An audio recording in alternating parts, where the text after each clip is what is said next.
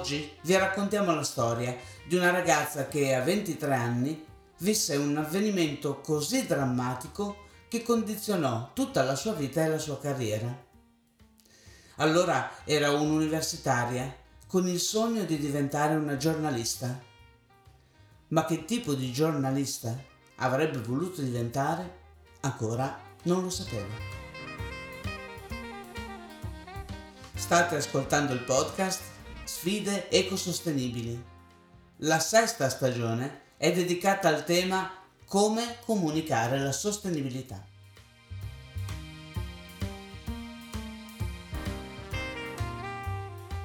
Quella ragazza oggi è una donna. Il suo nome è Emanuela Rosio ed è una professionista e un'imprenditrice che ha dedicato la sua vita alla comunicazione ambientale, partendo in un'epoca nella quale il tema della sostenibilità non era ancora neanche un concetto.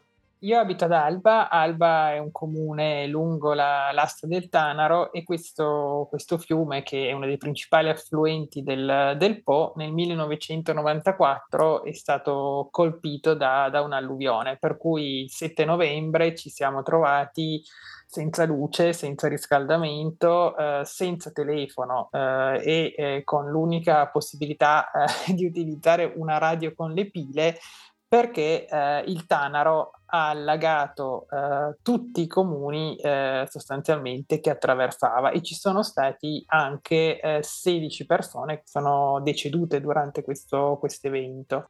Quello che, che, mi ha colpito poi attraversando queste zone è eh, stato che i 16 morti non sono morti per la furia del, del, del Tanaro, del fiume, ma perché non, ha, non, sapevano che cosa fare durante un evento di quel tipo. Cioè sono usciti di casa o sono andati, come sentiamo spesso eh, ancora oggi, a cercare magari di salvare l'auto nel garage invece che stare ai piani alti, quindi eh, di stare comunque in casa e salire nel, negli appartamenti questo evento mi ha colpito e ho detto, ma se le persone eh, fossero più consapevoli, probabilmente si potrebbero ridurre i danni, ma anche si potrebbe cambiare. Il fatto che io studiassi scienze della comunicazione mi ha fatto poi approfondire questi temi. Alla fine ho cercato una tesi in economia dell'ambiente. Ho studiato come eh, l'ambiente poteva diventare un fattore competitivo anche per le aziende e lì era già uscito il rapporto Brundtland, c'era già stato il club di Roma, quindi Donilla Meadows, eccetera. C'erano tutta una serie di economisti che avevano parlato di come ridurre eh, le esternalità, quindi i danni sull'ambiente e eh, c'era allora la fondazione Eni Enrico Mattei dove sono andata a chiedere aiuto per per questa tesi e lì eh, mi aiutò Domenico Siniscalco che eh, poi divenne, divenne, anche ministro e di cui oggi si parla eh, come una, uno, dei, uno, dei, principali economisti oggi in Italia e lui mi disse che eh, nel cambiamento e anche nel, nell'impresa un ruolo fondamentale è quello dell'informazione quando le imprese sanno e sono coscienti che lavorare in modo più sostenibile è anche un vantaggio competitivo, scelgono di lavorare in modo più sostenibile. Nel maggio del 1996, tornata da, dall'Erasmus, mi ritrovo dal notaio e divento socia fondatrice. Erika ha iniziato a fare eh, attività di comunicazione ambientale.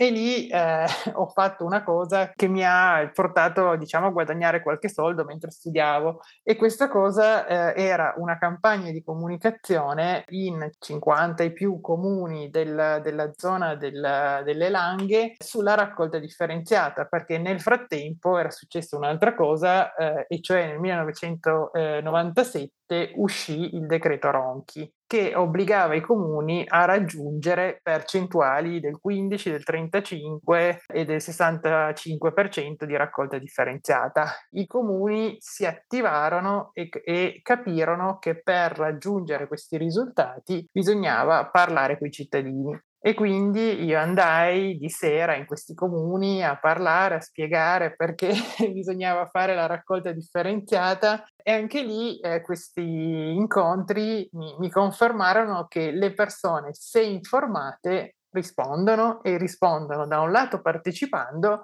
ma dall'altro lato anche cambiando i comportamenti. Certo che da studentessa innamorata di un argomento poco conosciuto a imprenditrice nello stesso settore, il passaggio non deve essere stato facile o indolore. Per fortuna, le leggi di quegli anni hanno cominciato a dettare regole in direzione di un'ecologia più sostenibile. Raccontaci la tua esperienza.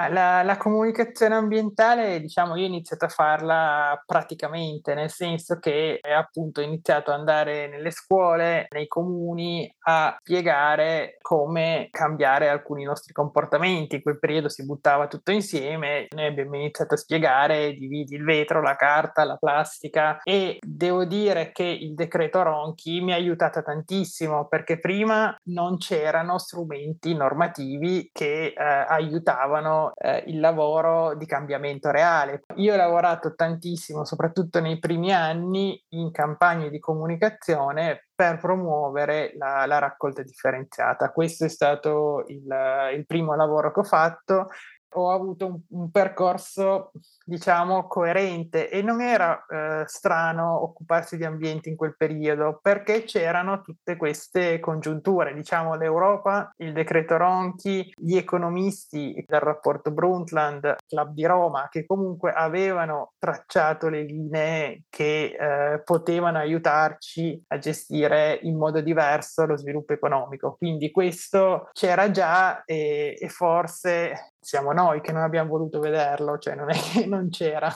Quindi tu fondi Erika Società Cooperativa nel 1996 con lo scopo di divulgare informazioni in merito all'ecologia a partire dalla raccolta differenziata.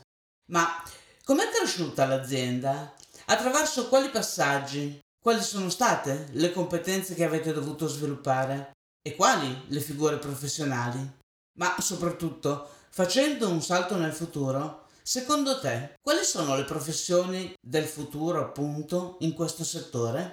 Allora, Erika è nata nel, appunto nel 1996, è una società in forma cooperativa e eh, il nome è un acronimo, quindi Erika significa educazione, ricerca, informazione, comunicazione ambientale.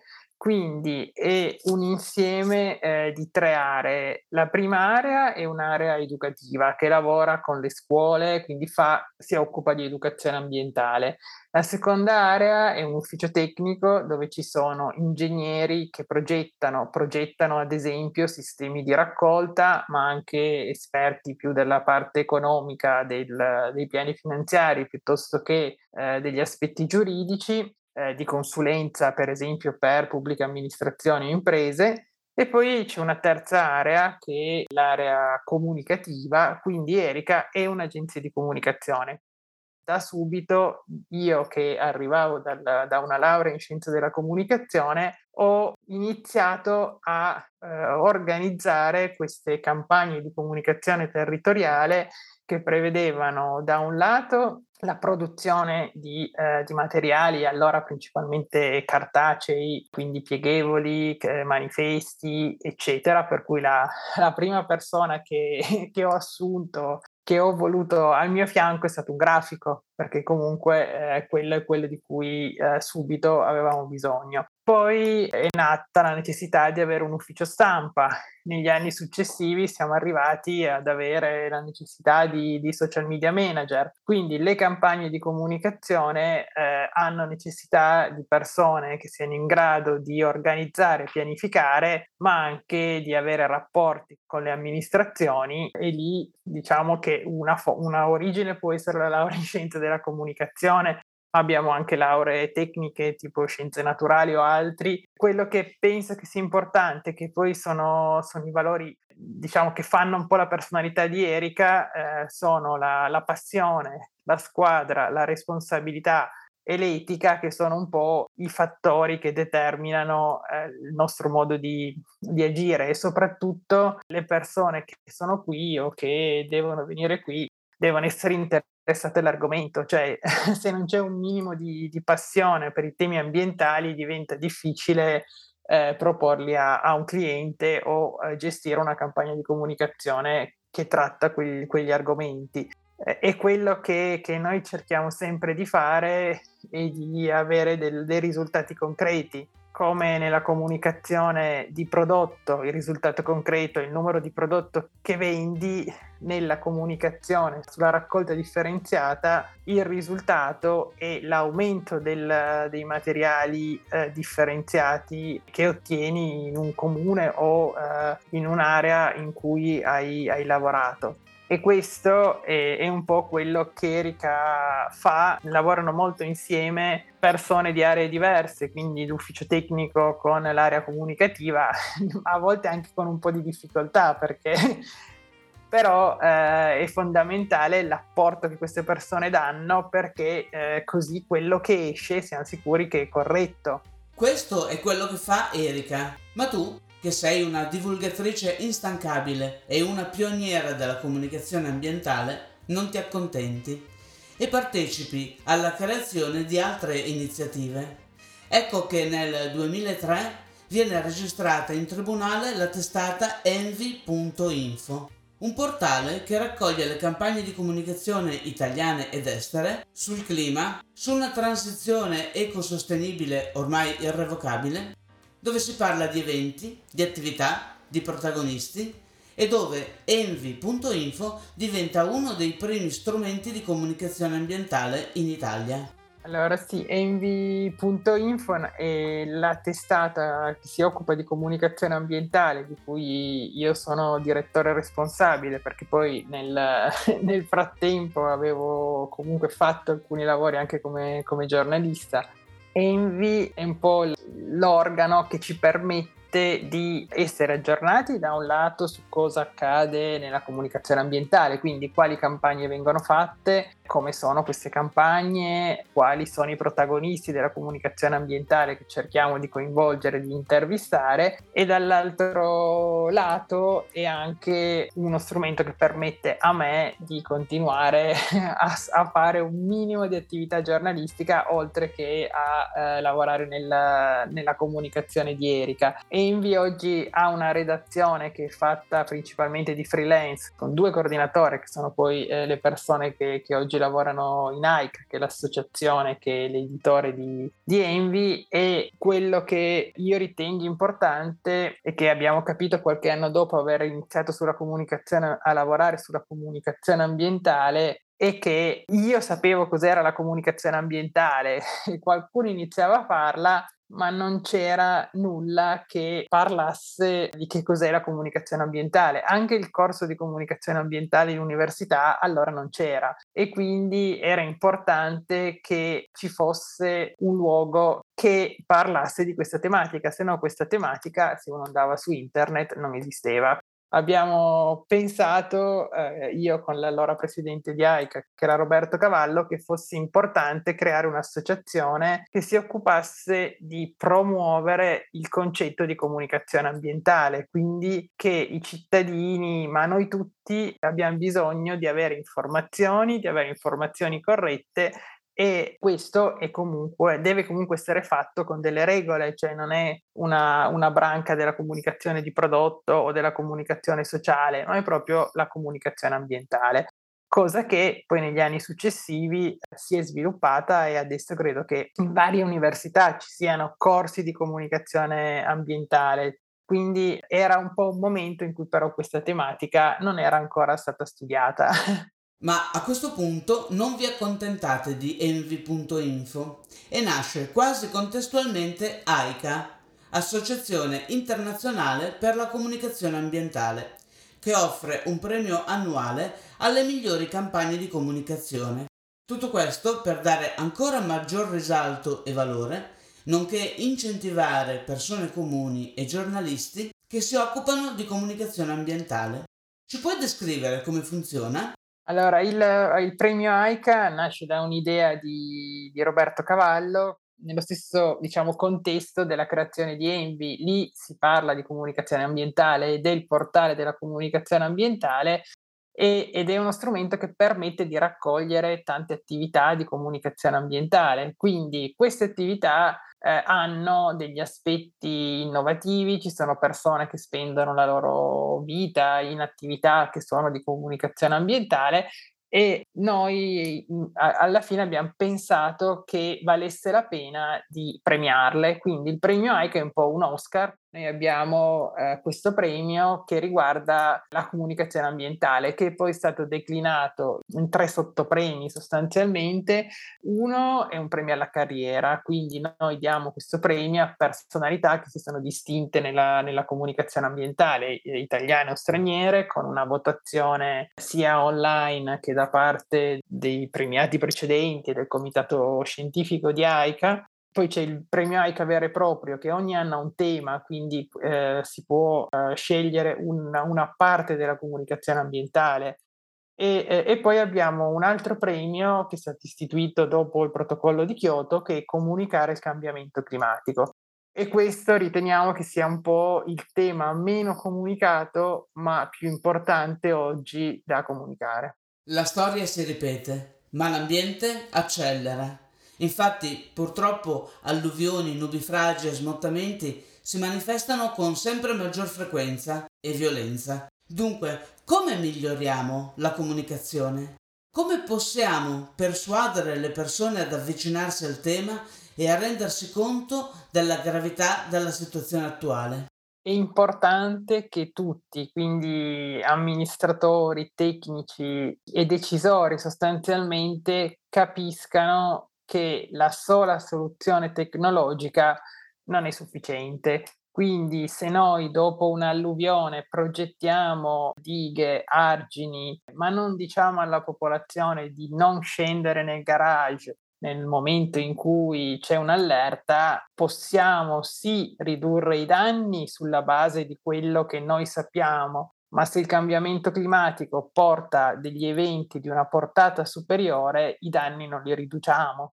Quindi è fondamentale che oltre al lavoro, diciamo, tecnico, quindi di progettazione e di gestione dei servizi o del territorio, ci sia un lavoro di informazione dei cittadini che spesso restituiscono altrettante informazioni utili e per pianificare meglio, quindi la stessa pianificazione tecnica migliora se parte da, da un ascolto ed è affiancata dalla, dalla, comunicazione. Si investe per fare un impianto, ma non si investe per spiegare ai cittadini perché è necessario quell'impianto. Accade che i cittadini facciano il comitato contro perché nessuno li ha coinvolti, nessuno gli ha detto nulla, non si sa bene che cosa quell'impianto farà e spesso il comitato nasce indifferentemente contro l'impianto di incenerimento, ma anche contro un impianto di compostaggio. L'informazione, quando manca, genera delle situazioni che poi sono difficili da, da gestire, quindi su questo abbiamo tanta strada ancora da fare. Sai, penso che a questo punto utilizzare un linguaggio più umano, non dettato dall'alto, ma a tu per tu, anche passando attraverso le emozioni, sia davvero indispensabile. Se la sensibilizzazione passa attraverso le emozioni, credo che sentire le esperienze di sindaci, assessori, ma anche di comuni cittadini che hanno vissuto in prima persona un'esperienza possa fare davvero la differenza in termini di efficacia. Sicuramente a livello di, di comunicazione io sono interessata a ogni eh, strumento di comunicazione. Ogni qualche anno se ne è aggiunto qualcuno di nuovo e tutti questi li abbiamo sperimentati, quindi c'è stato il periodo dei siti web, c'è stato il periodo dei, eh, dei social e ci sono mezzi, eh, poi come diceva McLuhan, caldi e freddi a seconda di quanto sono poi vicini al, al, cittadino. Sicuramente il podcast è uno strumento caldo che permette di arrivare con la voce, quindi con tutte le sfumature che la voce ha anche a livello di, di emotività a raccontare delle situazioni. E questo racconto può anche muovere eh, al, all'azione, nel senso che un testo scritto è ovviamente più freddo, un post sui social è sempre una, uno strumento eh, molto superficiale, il podcast forse riesce ad arrivare al cuore, quindi riesce a, a, comunicare non solo il contenuto, ma anche tutto quello che è metacomunicazione, che poi, eh, come si studia in scienze della comunicazione, oltre il 90% eh, del messaggio che arriva non è solo che cosa dici, ma è come lo dici. Ah, tra l'altro sarebbe interessantissimo sapere che cosa ne pensano i ragazzi della scuola primaria e secondaria. Penso che una loro sincera opinione possa influenzare positivamente sia la loro generazione che altre. E naturalmente guidati da figure di riferimento, insegnanti, assessori o anche il sindaco, perché no? Anche un podcast del sindaco che è convinto e che ci crede, secondo me, è, è un grande lavoro di, di, influencing. Quindi ascoltare non solo il contenuto che c'è nel comunicato stampa, la, il virgolettato del sindaco, ma sentire come lo dice, secondo me può essere uno strumento utile per il cittadino che dice: Ma se il sindaco lo dice così, vuol dire che è importante. Grazie Manuela per questo bellissimo intervento. Buona giornata, grazie a te Rossana.